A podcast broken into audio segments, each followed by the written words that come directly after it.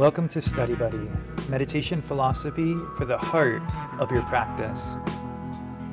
This is a live online discussion of ancient yogic texts amongst meditation practitioners in the Shambhavananda Yoga tradition. My name is Acharya Satyam, resident teacher at Konalani Yoga Ashram in Hawaii, and I welcome you with love and respect. Cool. Happy Navaratri, and thanks for being here in class. Um, this is the final presentation um, in the Shiva Sutras.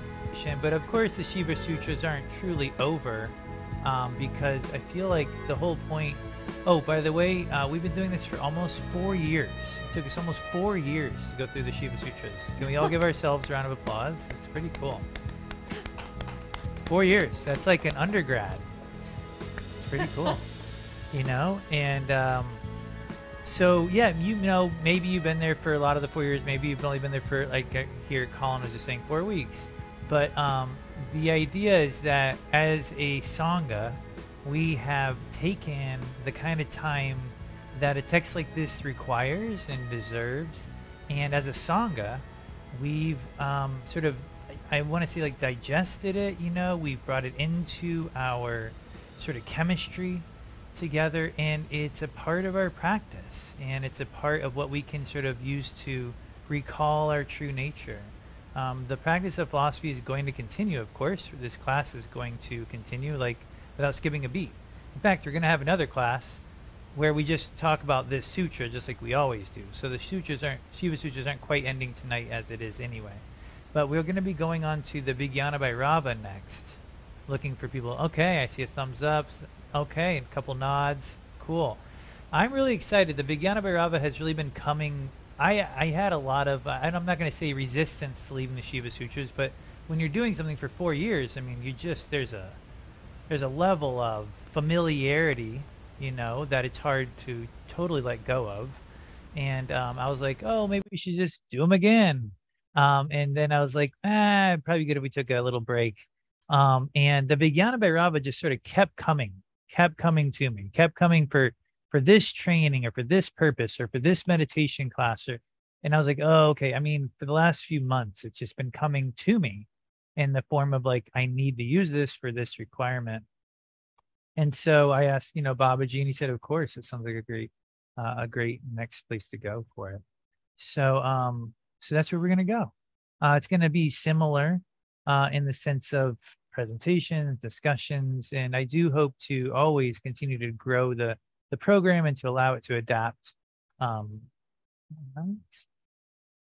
and um, and as far as the texts themselves, we're going to I'm going to be providing a PDF of all the texts that you need to study this with us, because uh, there'll be three different texts informing our work. Jaideva Singh, uh, Lakshman Joo, and of course Paul Reps. Um, so I actually found PDFs of all of them.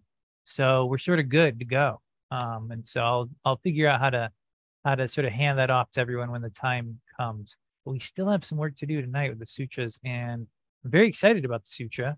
Um, tonight's sutra is all about uh, recalling or remembering our true nature and how uh, how unique the the process is and how it's no coincidence that you your mind drifts and then you come back to your mantra that that's actually exactly how we're supposed to do it and that's the the practice that brings us uh, the most growth so um sort of a it's a it's really interesting that it's the last sutra because nowhere in the sutra does it say like it doesn't feel like the final episode of like a show where like all the old sutras come out and they're like you know, uh, wrapping up loose ends of any kind. It's just like another sutra and then it's over. So I thought that was sort of honest and like a French film. Yeah, like a French. Um Yeah, and also I just feel like the the sutras are such a raw organic substance that it's not it's not really you know meant to be this thing that ever really ends i feel like we're going to go back through the sutras we're going to be re-referencing them so in a way it's really just the beginning of using them more in our life so i'm going to bring up the last sutra on the screen if anybody remembers it great I don't expect you necessarily to, but let's let's take a look at that sutra. Let's see what that looks like. Oh, right. It was a it was a real mouthful. So here we go. Let's give it a shot. Nasi Kantar Madhya Samyamat Kimacha Savya Hasavya Sausum Neshu. One more time. If you didn't try that first time, here we go. Nasi Kantar Madhya Samyamat Kemacha Savya Pasavya Sausum Nesu. In all the paths, left, right, and middle, there is prana shakti. By the constant practice of bringing one's awareness to this inner state of prana shakti, there abides the awareness of that central reality under all circumstances and in all conditions. And so what we saw in this sutra was the likening of our own psychic nervous system, the nadis, which are these veins that carry spiritual energy um, through us. And there's 72,000 of them um, running through us, enervating, so to speak, our our our spiritual capacity. Um, it's like a very much like our nervous system. Um, and that because they all emanate from the center of us, no matter which nadi your energy might be going towards, or no matter where you might find yourself in your karmic arena, so to speak, you're never quote unquote far from center, or you're never really truly away from center because everything in you is fueled by your center. And so for this, we sort of rocked in our seat a little bit. And you just take a moment. This is actually from the Vijnana Bhairava and a centering practice. And so as you rock a little bit, you notice you go left, you go right, you go back, you go forward. But there's this imaginary center or this invisible center around which you are rocking. You know, you can never really point to it, you can't really grasp it. But if you let yourself rock a little less and a little less and a little less, you can arrive at center. And that that central point is actually a space that you really have to practice to find and practice to hold. And as the sutra went on to say later, when you move from your center, it is this center that that makes us supple. It is a center that makes us sort of lively. And when we're not centered, it said we're sort of like stiff like a board. You know, our limbs are literally stiff when we lose this prana shakti, when we lose our, uh, relationship to center. And so maybe you feel that way, you know, when you're centered, how skillfully you move through your life, how you can move through conversations with creating less tension, perhaps. And when you're off center, how that, uh, you know, that table corner seems to find your toe, you know, that kind of thing, figuratively and literally. So let's sit with that, you know, right for a minute or two, just give it its due process and see if anyone wants to share. And so we'll just take uh, the standard two minutes to pre-write about what it means to you to be centered. How do you find your center? I don't know if you want this. I just happen to have it. How do you find your center? How do you hold your center? What does it mean for you to be centered? So it's in your court.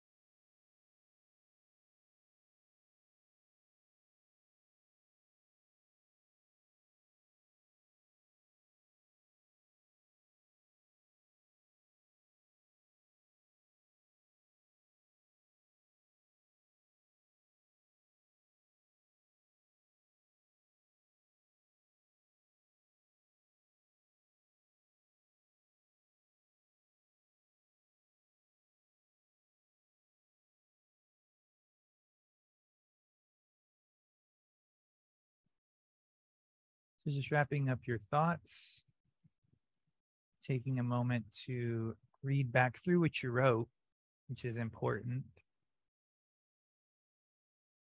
and underlining a key word or phrase from what you wrote.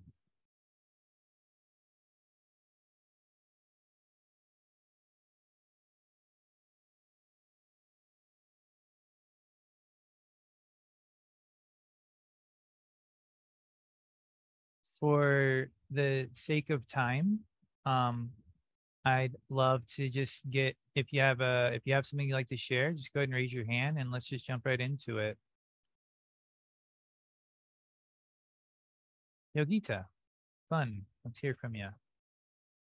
I was going to say. Oops, you remuted. Try one more time. Okay. Um, it, it's when I'm centered inside, it's like I'm in a different dimension. And I had a lot of experience with this. I just got back from a family reunion and there was just all kinds of dramas going on and everything. But I felt like I was seated inside myself looking at all these movies and stuff. And, and it's just um, an openness and all the garbage was going in and being surrendered. Excellent. So.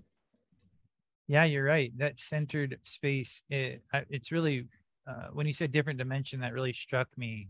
You know, how this inward space, um, it doesn't lack any of our awareness of what's going on outside of us, but it feels like we're viewing it from almost mm-hmm. like a parallel reality where all the information's there, you know, we can act and and and do whatever we need to do but it does feel like you're right it doesn't quite land on you the same way that you're able to actually navigate it like so differently different dimension that really struck me.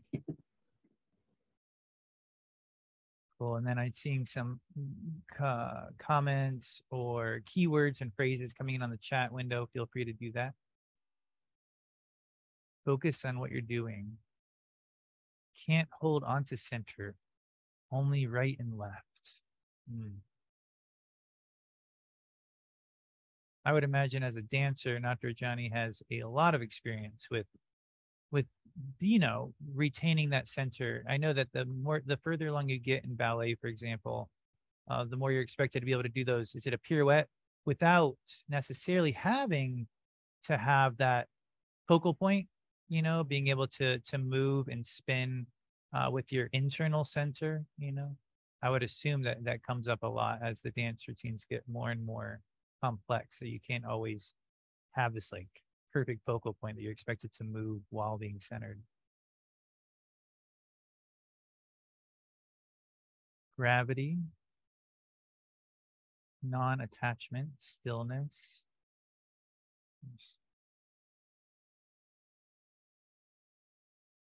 So we ate up a little bit of time with the explanation of what's next, uh, which so be it, right? Needed to happen. It would have been, you know, had to happen sometime.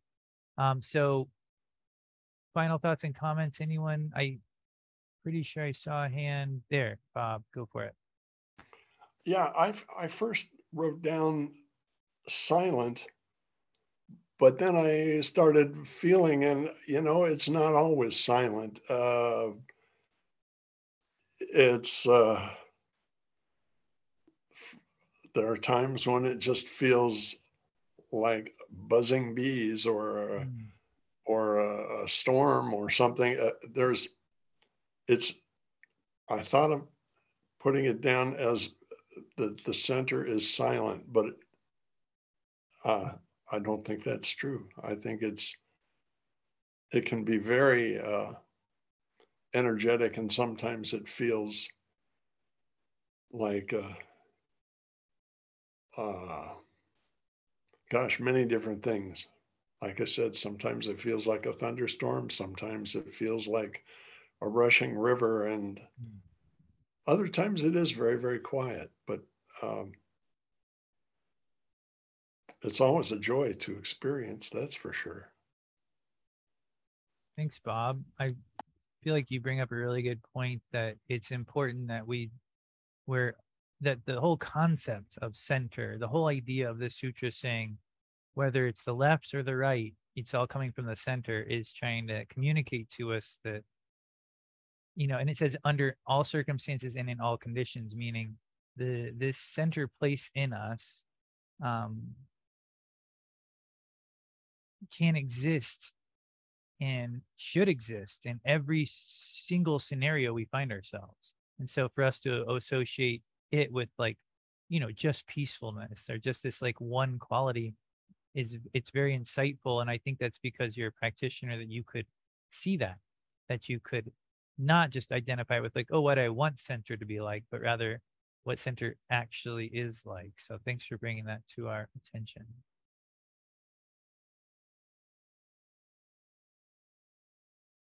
Excellent. Yeah, I wish you had more time, but then, you know, people would be like, oh, class is too long. Um, so we're gonna keep things moving. Um, thank you all for your comments. And let's look at our next sutra so we can give it its due time. Oh, wait, before we do that, a little bit of tension release just to clear the slate. There's already been a lot of talking and input, you know, in this class.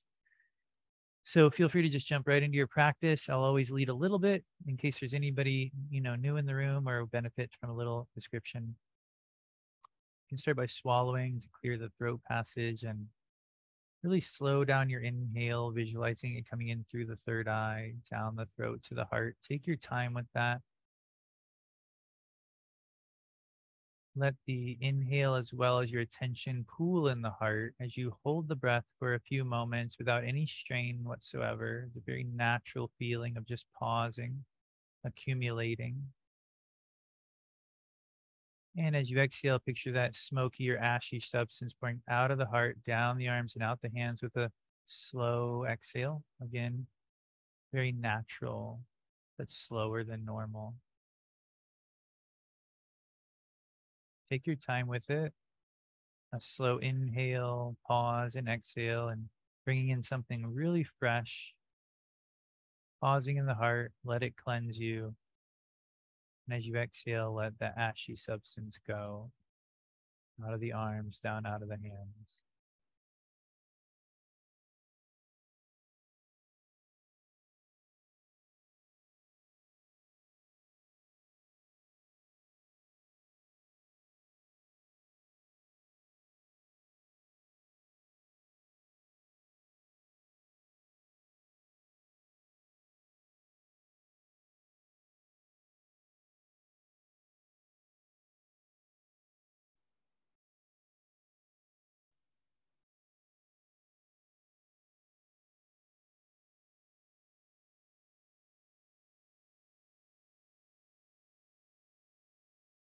After your next exhale, just flick out the fingertips, wipe off the arms.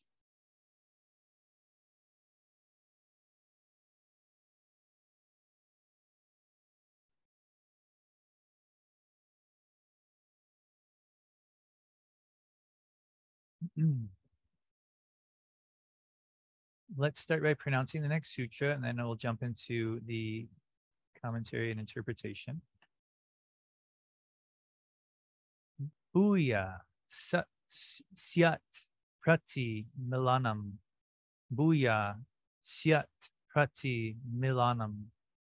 Bhuya swat prati milanam. This yogi simultaneously and repeatedly experiences the revealing state and the concealing state of the objective world.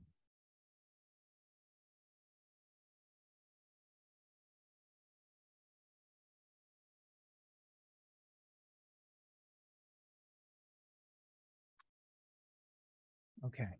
Have you ever walked into a room and then ask yourself, why did I walk into this room? What was I coming in here for? Can I get a raise of hands just so we all in the same boat here? Cool. Okay.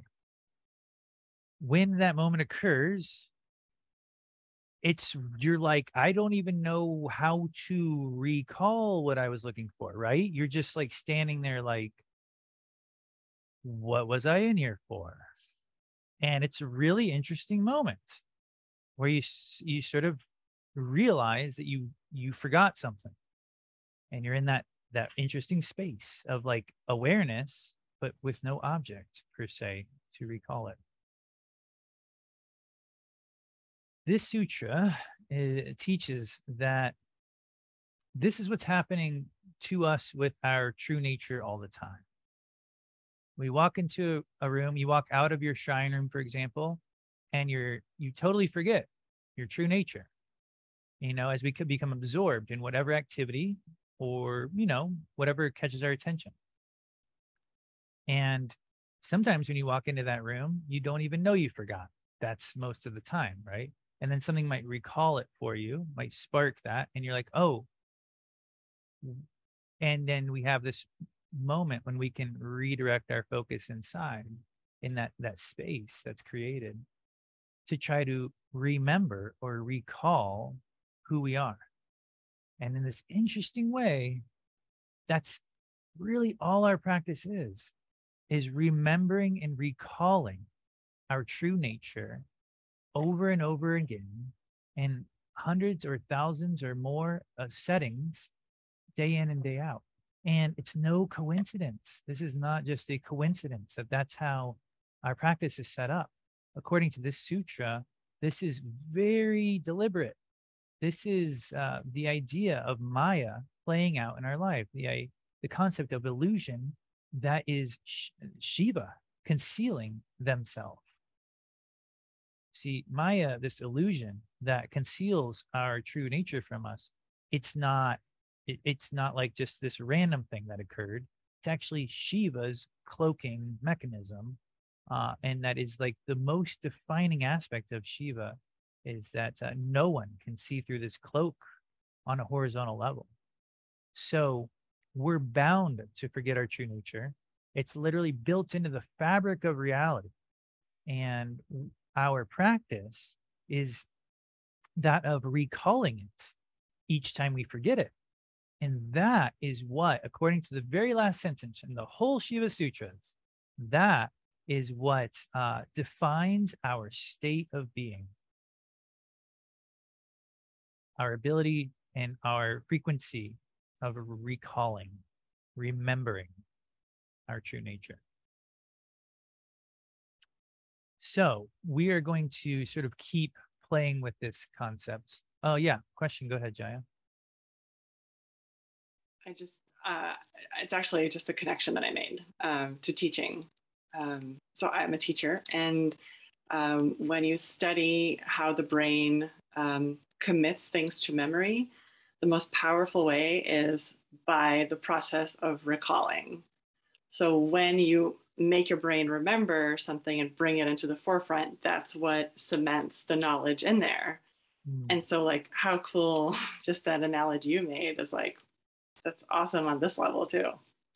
Absolutely. Yeah. In fact, I actually prepared a little um, scientific parallel for the work of uh, uh, scientific studies show that how we how we can make uh, how we can improve our long-term memory and um, for example um, it's said that you have to practice repeated re- repeated recall which would be like flashcards right what's a flashcard that's a mala om namah shivaya om namah shivaya literally the flashcard is a mala it's like recalling over and over again over and over again over and over again your true nature. Long term memory um, is also shown to improve if you're able to space out your recall sessions. So do it repeatedly and then take maybe 12 hours off and then do it again, morning and evening sits. Hello. Science of memory also notes that quizzing oneself, quizzing oneself is critical to improving your long term memory because it's the only way to expose what you don't remember. Otherwise, you just sort of quietly ignore it. And and I I feel like my life is co- giving me a pop quiz every hour. You know, it's like the pop quizzes are when your life forces you to recall your true nature in a moment of tension, drama, or even like during your likes, things that you're enjoying. I was also excited to learn um, that the more you pay attention, this is these are these are facts, these are like studies, each one has been a study. The more you pay attention during the activity you want to remember, the more you will be able to recall it. So if you're really paying attention during your mantra practice, during your evening meditation, during whatever practice you're doing, you're going you're going to recall that true nature off the cushion better. That's just like facts. Interestingly enough, if you're exercising while recalling, now this might not apply to our cushion, but I found this fascinating. Exercising or even any kind of small little bit of movement while you're recalling helps you recall it more, or while you're learning, I'm sorry, helps you recall better. What's that called? Y O G A.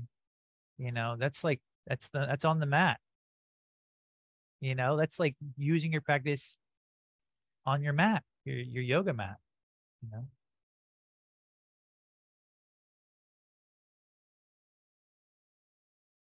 And finally, it might be good to know that sleep is itself uh, helpful for long-term memory. And I've always, I think that that's a big thing, you know, in our practice too. Why do we live a simple life?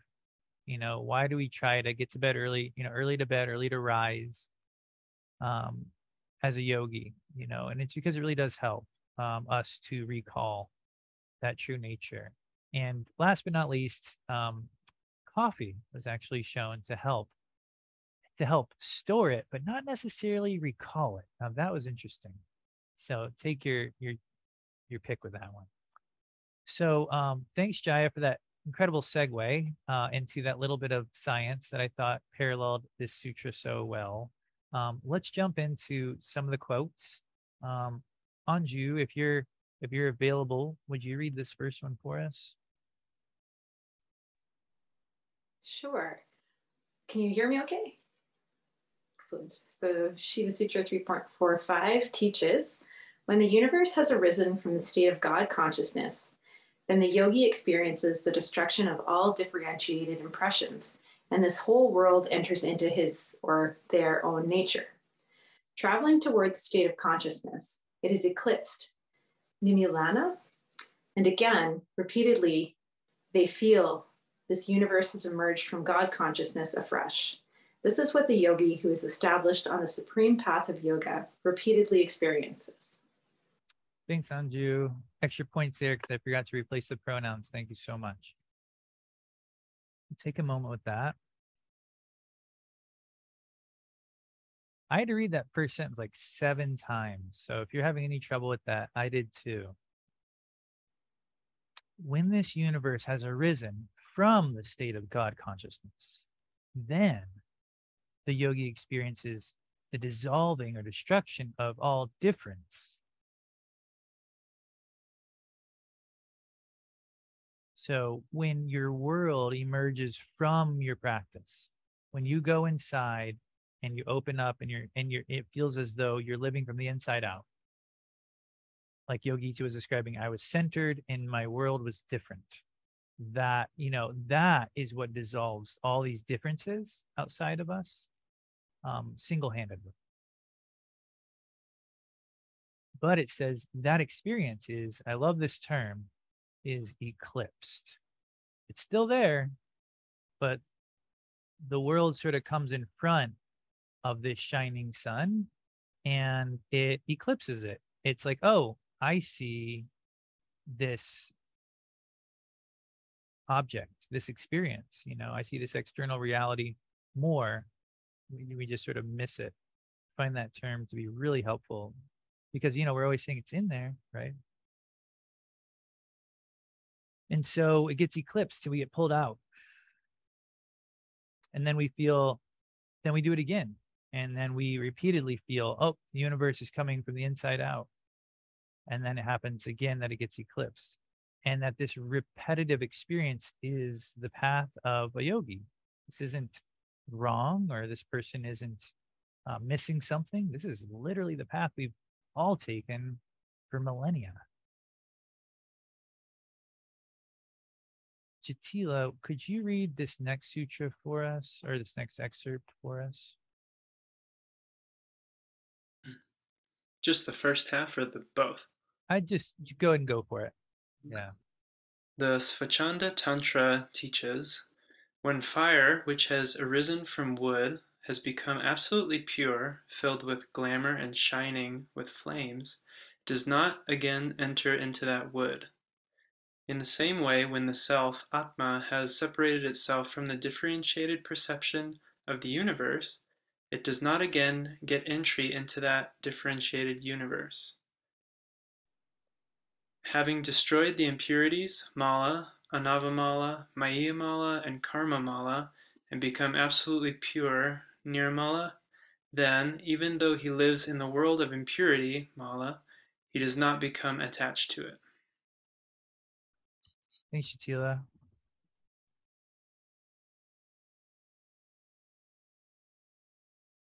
So we have this really cool image so helping us understand this process. Again, by default, we feel like we've dropped the ball when we forget our practice and we feel like maybe oh i'm i'm uh, not growing you know and the sutras are telling us it's it's not the case you know when you use your practice and you grow that fire that flame that shining light is real. It really you really do grow. It happens. And that flame you know eventually does go out and then we relight it. But that flame it's not like the flame goes back into the wood. You know the flame existed it happened you grew. It's real. And so but you just have to do it again. That's where that's where we're trying to get to. We don't want to we're not trying to push you know oh if i could only get that that awareness to go back into where it burned before or or what it helped before. It's like no you let it go. It it did its thing. It shone. It was bright and shining. And then you just do it again. And each step is real. And so in this way we're able to be yogis that are living in the world but not of it whereas faith often teaches us you know you can be going through a challenge and recall your true nature uh, as the end says even though the yogi lives in the world of impurity they do not become attached to it um, that impurity that she was quoting from the Upanishads recently, you know, is in the eye of the mortal beholder, not necessarily like the sun is itself shining, despite what the, the physical eye may see.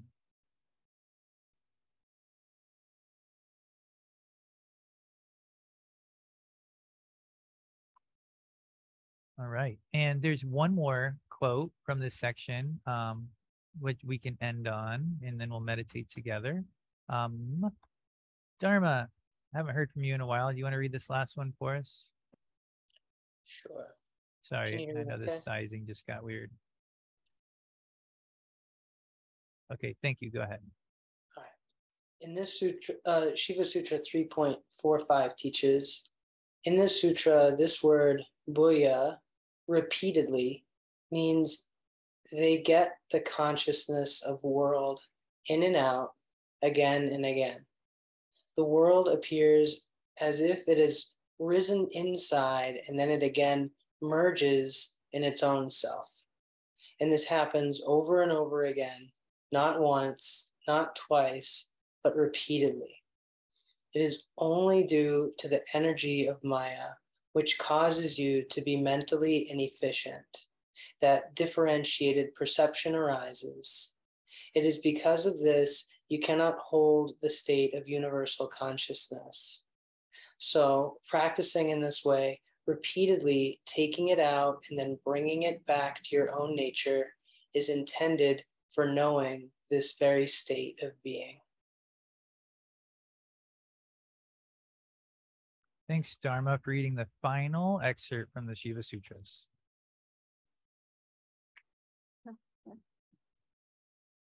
So practicing this way, repeatedly taking out, bringing it back to your own nature, is intended for knowing this very state of being. This is the intention.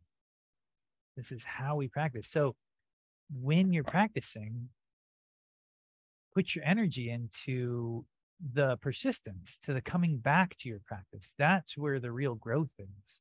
You know, saying the mantra louder, breathing more deeply into your heart. Babaji's been telling this recently that's not where the growth is you you can say it as loud as you want you can breathe as hard as you want it's only going to last one breath instead put your put your energy into the repetition into the repeated practice and you might find that you grow faster more efficiently as as Lakshman Joo translated it, you know, and that you sort of find you sort of find that flow. You're sort of you finding the flow that it was always meant to be.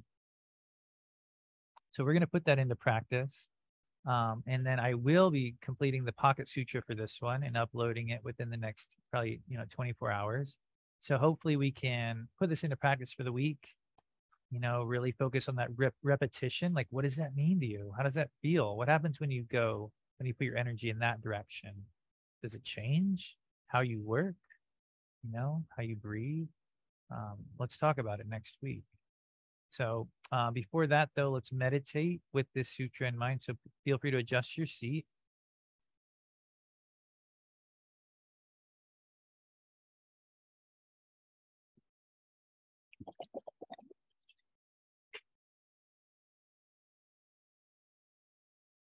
All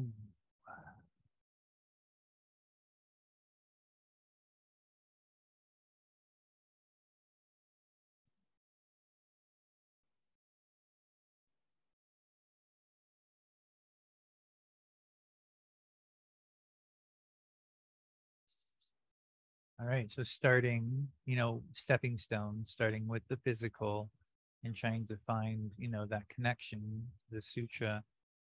And so as always, I'm, I'm gonna cue that little bit of movement, that repetitive, very simple movement that allows you to explore and find your center.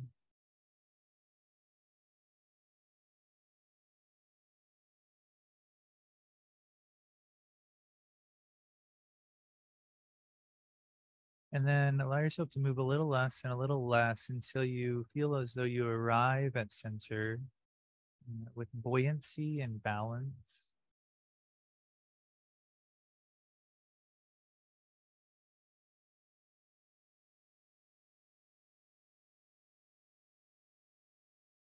And the seat itself is something that we've got it now, but two minutes from now, you might need to sort of recenter.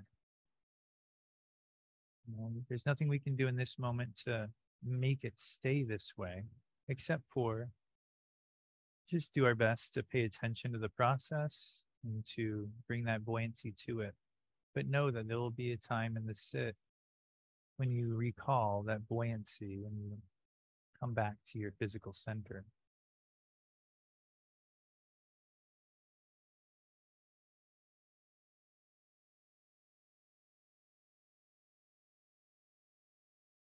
We'll start to gently lengthen the breath flow just a little bit longer than normal. We're really just smoothing out the breath.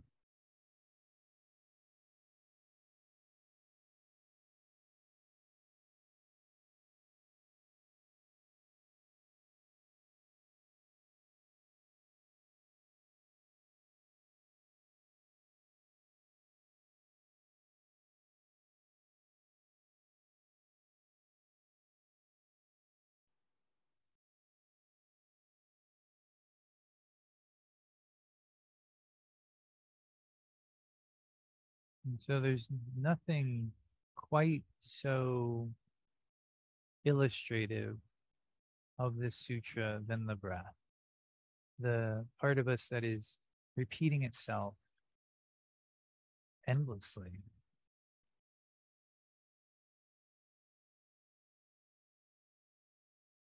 And so we can use the breath to remember our true nature we can use the breath as a memory tool because the breath will be repeating itself the whole time we sit.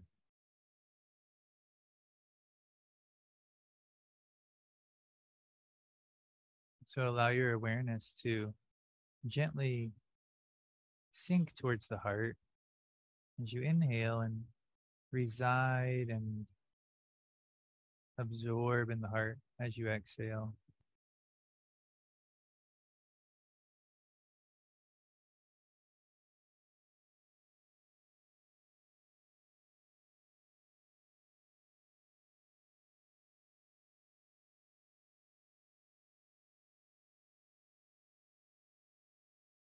How can the breath help you remember your true nature.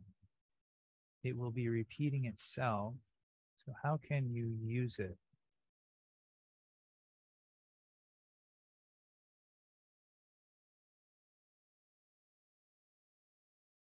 Feel the space of the heart as you exhale. Allow that space of the heart to expand in a natural way.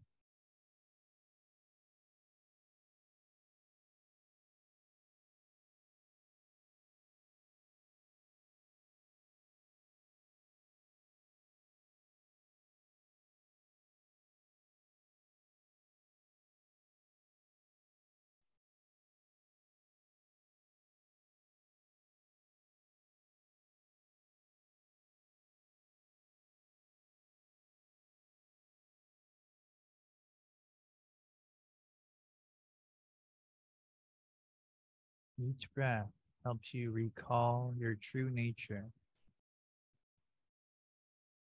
helps you find your center, helps you find your heart, the present.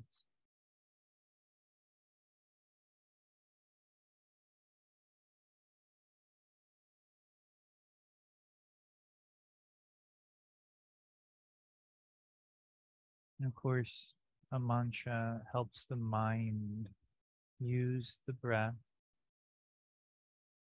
to recall our true nature.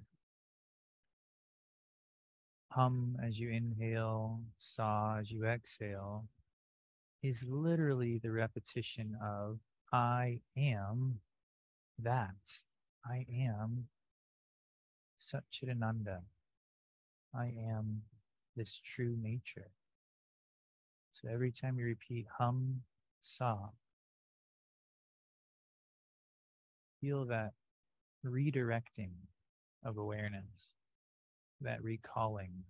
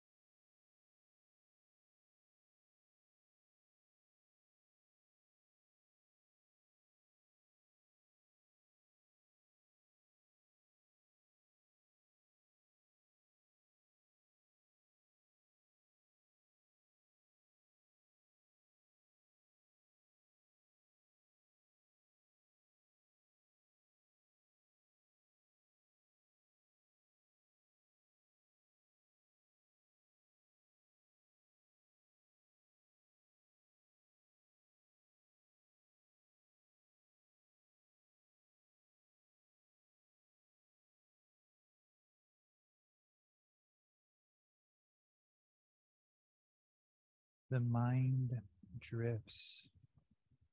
This is inevitable. It's how you come back from the drift. Pay attention to how you come back, and you will remain inside longer.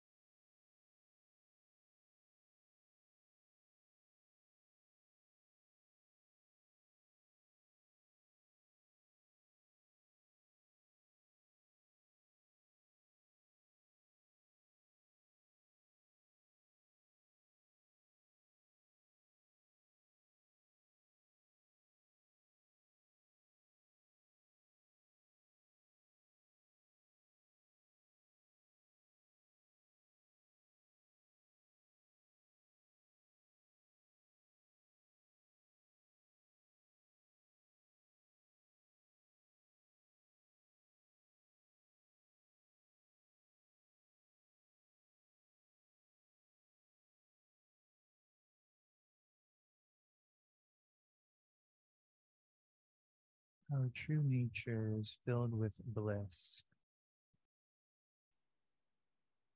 We are literally trying to remember bliss right now. And I know that can be challenging for all of us. But let yourself recall something you feel is happy, something you can relate to as at least slightly blissful.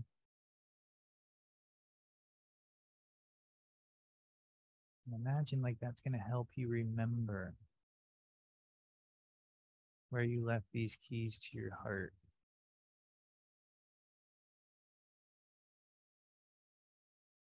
That's going to be the breadcrumb trail.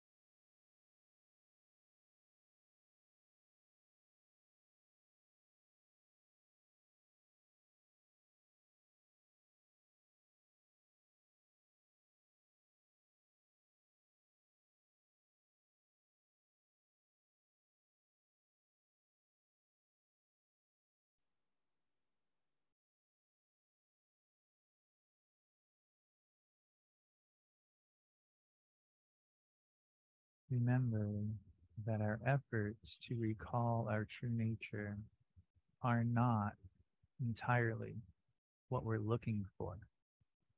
That these are just ways of directing our awareness. What we're trying to find really does exist in our heart. It's actually there. And so use the tools use your natural breath, your mantra, and the heart, but also open up to something even more expansive that might be right there in the room that you're in.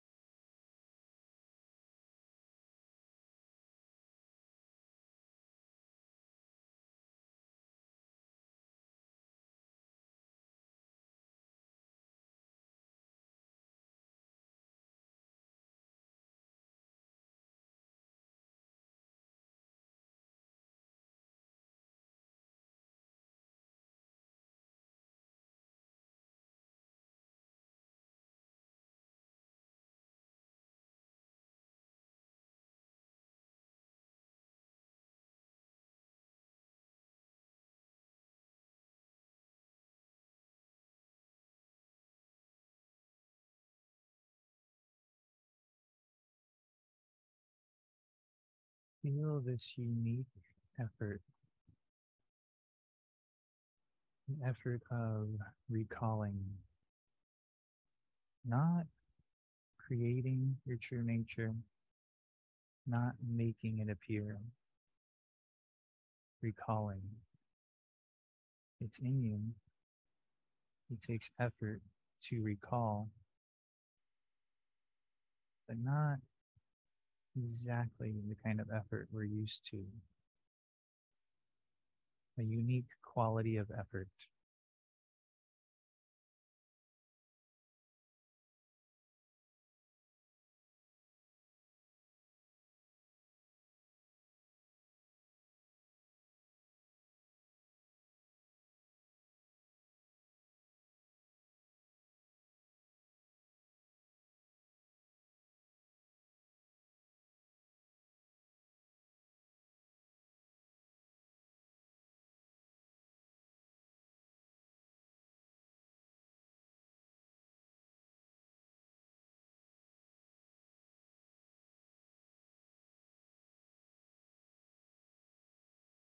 And as you allow the eyes to slowly open,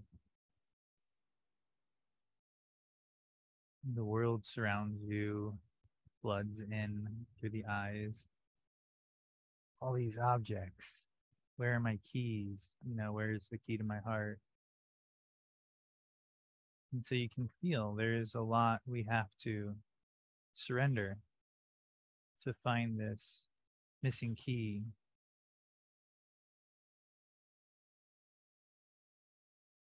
but it is not only possible, it's, it's pleasurable. You know, it feels good to do. And so I hope over the next week we can all, you know, utilize these teachings in our personal practice and hopefully to help you on and off the cushion when we meet again. Uh, discuss what the the quality of this recalling our true nature um, means to you. So Thank you all for being here. Namaste.